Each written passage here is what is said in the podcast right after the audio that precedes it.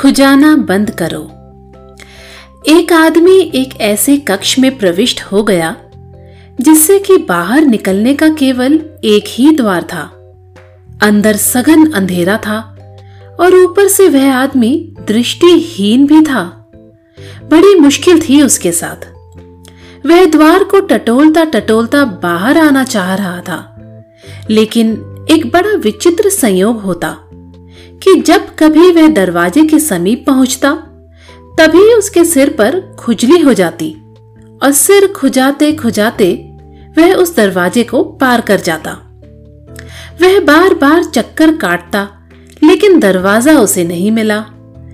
कहते हैं वो व्यक्ति आज भी दीवार टटोल रहा है, लेकिन द्वार तक पहुँच नहीं पा रहा है। ये कहानी किसी गैर की नहीं, हमारी और आपकी कहानी है।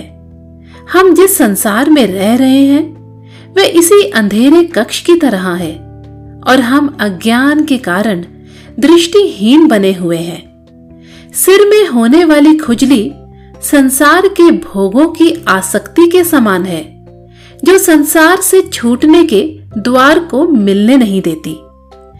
इस अंध कक्ष के द्वार से केवल वही बाहर निकल सकता है जो सांसारिक सुखों की खुजली को रोककर अपने ज्ञान नेत्रों को खोल ले।